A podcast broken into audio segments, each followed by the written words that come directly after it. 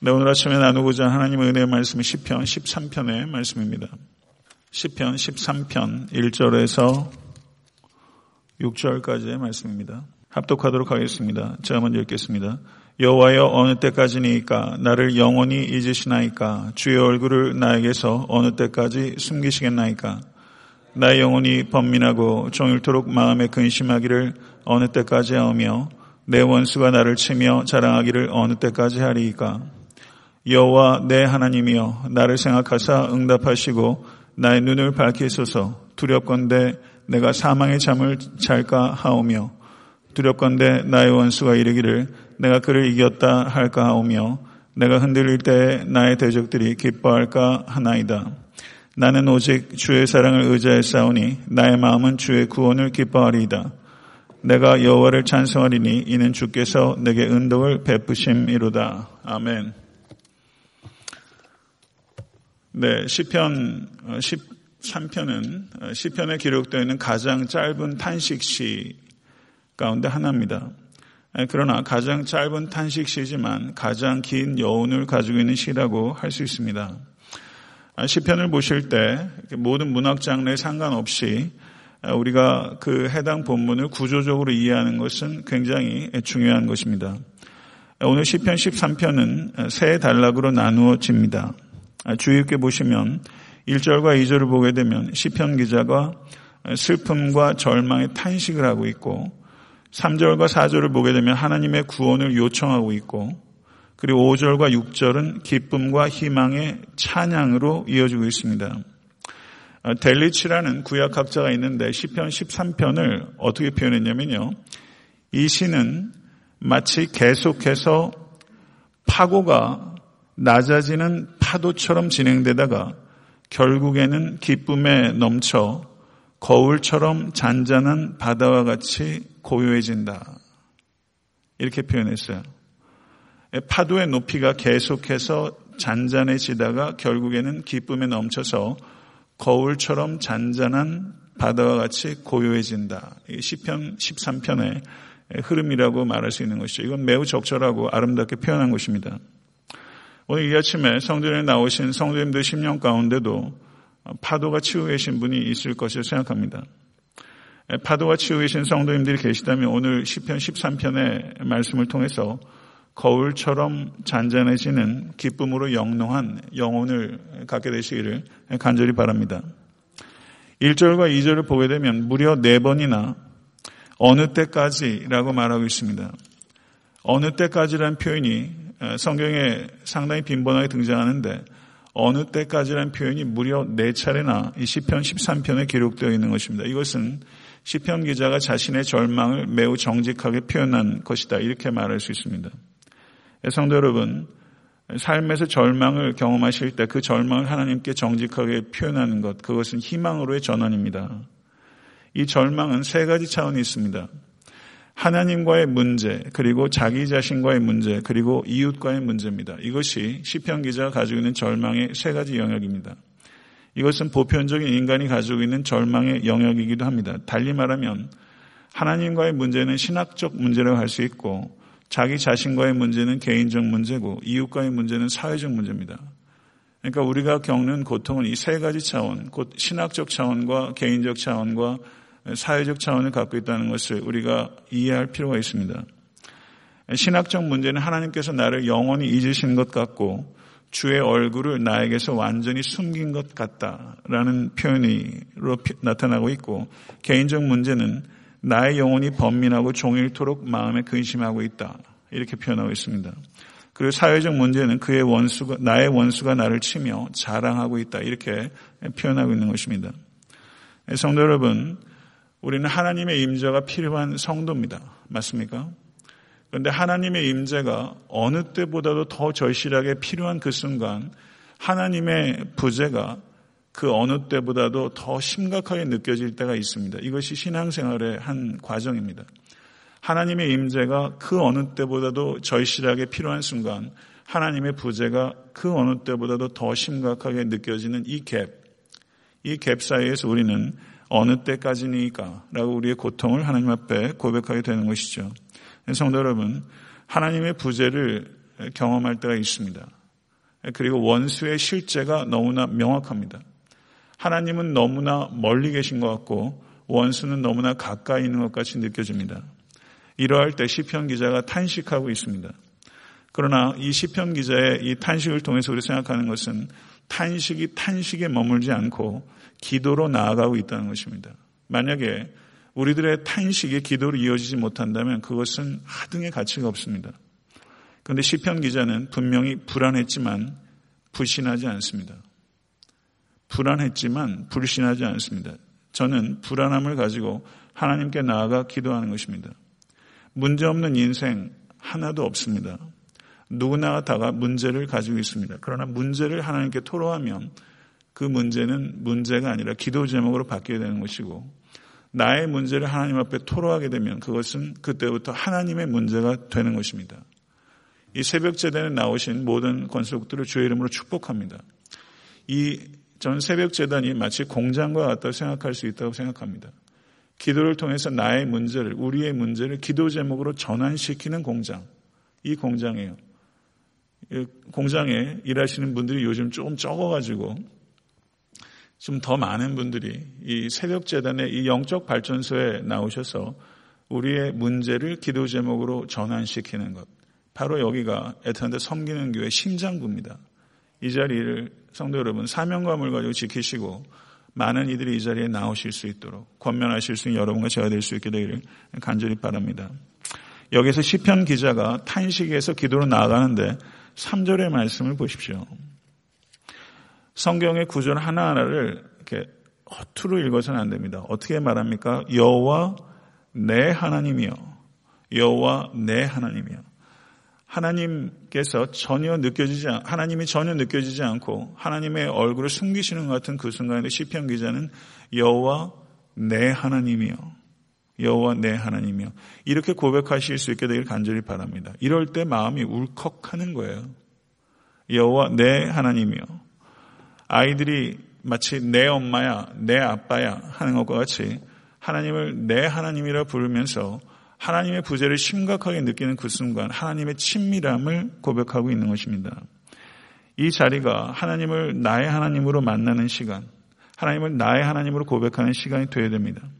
다윗은 여호와는 나의 목자시니 라고 고백했던 사람이고 시편 십팔 편에서는 여호와는 나의 반석이시요 나의 요새시요 나를 건지시는 자시요 나의 하나님이시요 나의 피할 바이시요 나의 방패시요 나의 구원의 뿌리시요 나의 산성이시로다 라고 말하면서 여호와 하나님께서 나의 하나님이시라는 것을 폭발적으로 고백했던 사람이에요.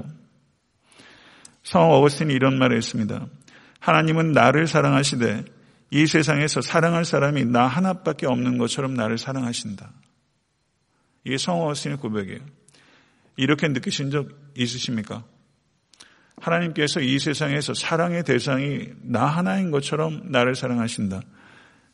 다윗은 분명히 그렇게 느꼈던 사람입니다. 하나님께서 마치 자기 하나만 사랑하시는 것처럼 나를 사랑하신다. 그렇게 다윗이 느꼈던 사람이에요.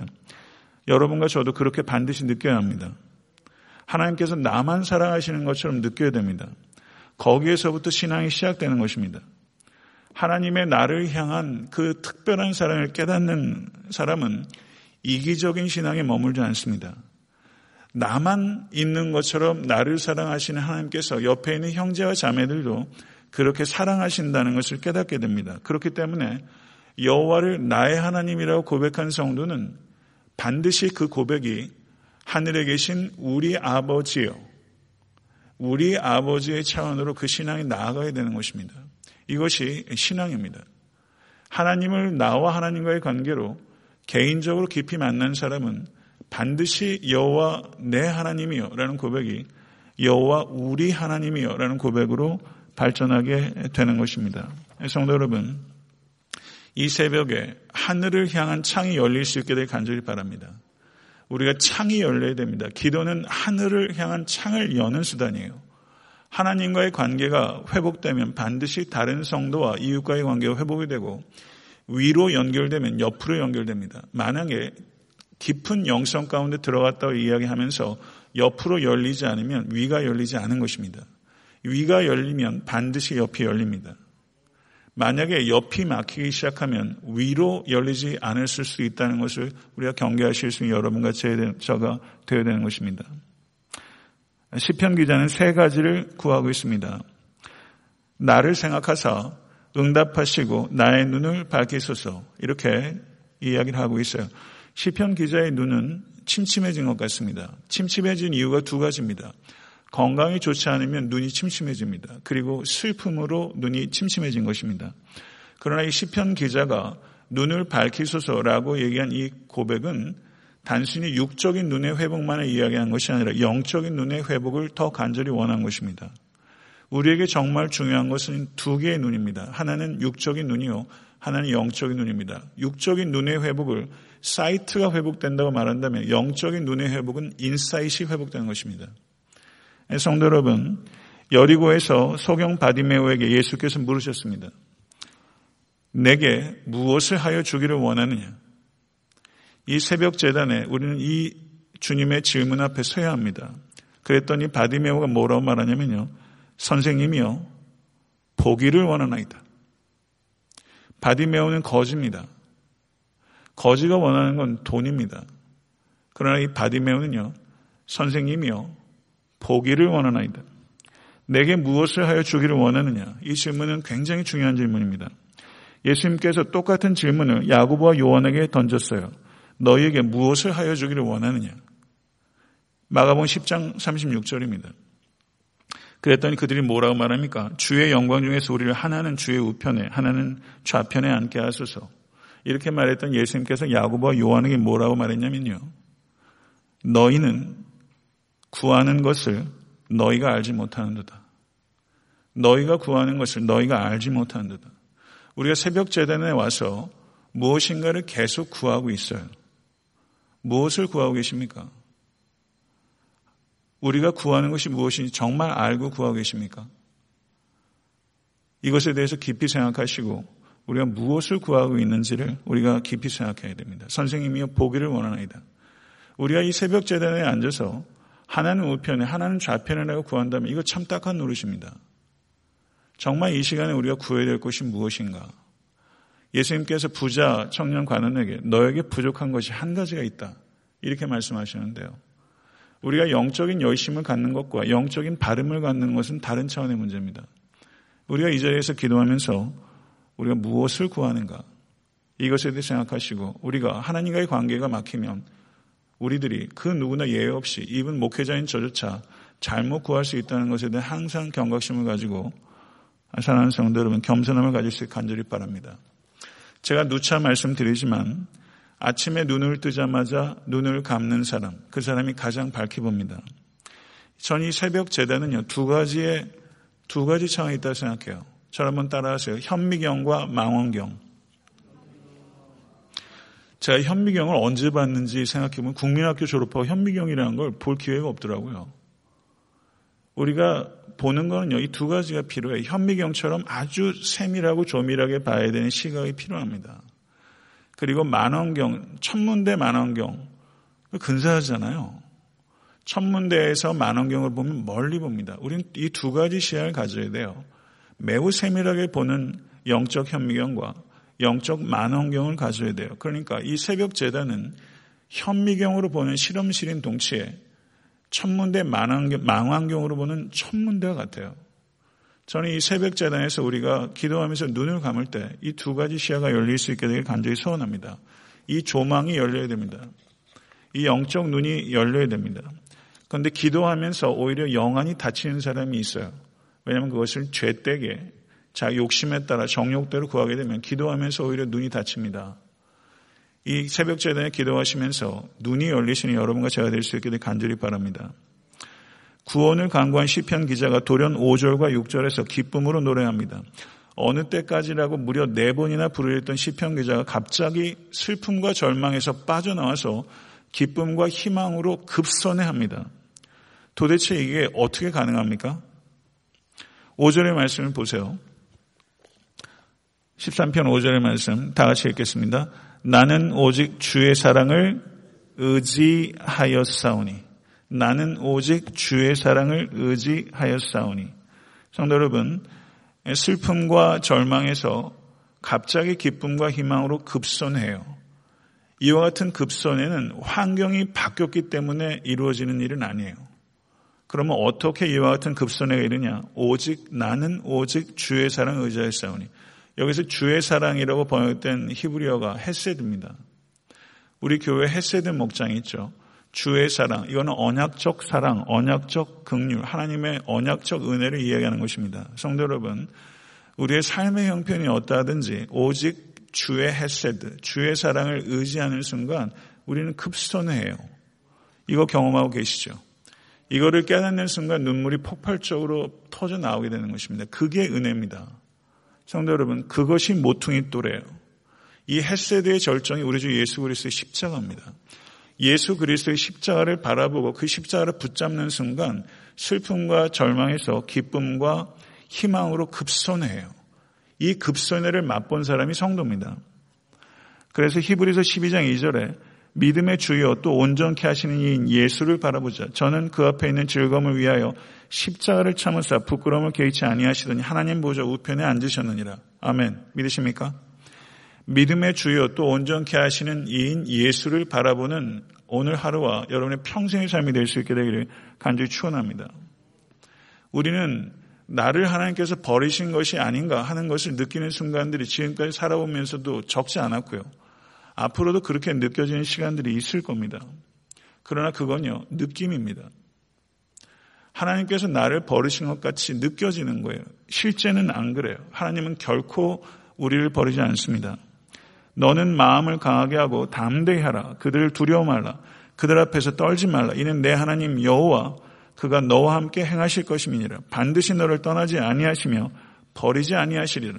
믿으십니까? 하나님은 우리를 버리지 않습니다.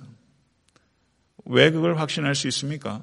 하나님의 독생자 예수를 버리시기까지 하셨기 때문에 나를 결코 버리지 않습니다. 믿으십니까? 이것이 성도의 기쁨의 원천입니다. 상황의 변화 때문이 아니라 모든 상황 위에서 다스리시는 우리 주 예수 그리스도 때문에 우리는 기뻐합니다. 이것을 진실로 붙잡으시고 믿으실 수 있게 간절히 바랍니다. 이런 기도가 있습니다. 경청해 보십시오. 주님, 제가 부유해질 수 없다면 저로 하여금 웃음과 친구에 있어서 부자가 되게 해 주시옵소서. 제가 건강할 수, 질 수 없다면 오늘을 살 수 있는 힘을 주시옵소서. 만일 당신께서 저의 어려움을 가져가지 않으시려거든 적어도 제가 기쁘게 그것들과 맞서게 해 주시옵소서. 이게 얼마나 아름답고 순결한 기도입니까?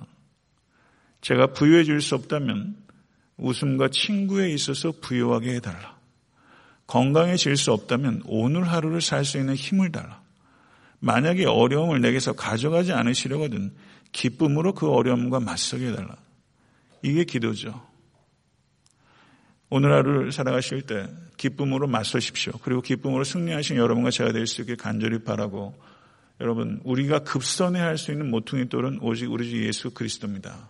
골고다의 우리 주 예수 그리스도, 그 십자가를 붙잡고 기쁨으로 맞서고 기쁨으로 넉넉히 승리하실 수 있는 사랑하는 모든 권속과 교회가 될 수 있게 될 간절히 소원합니다. 주님 가르쳐 주신 기도로 예배를 마치겠습니다.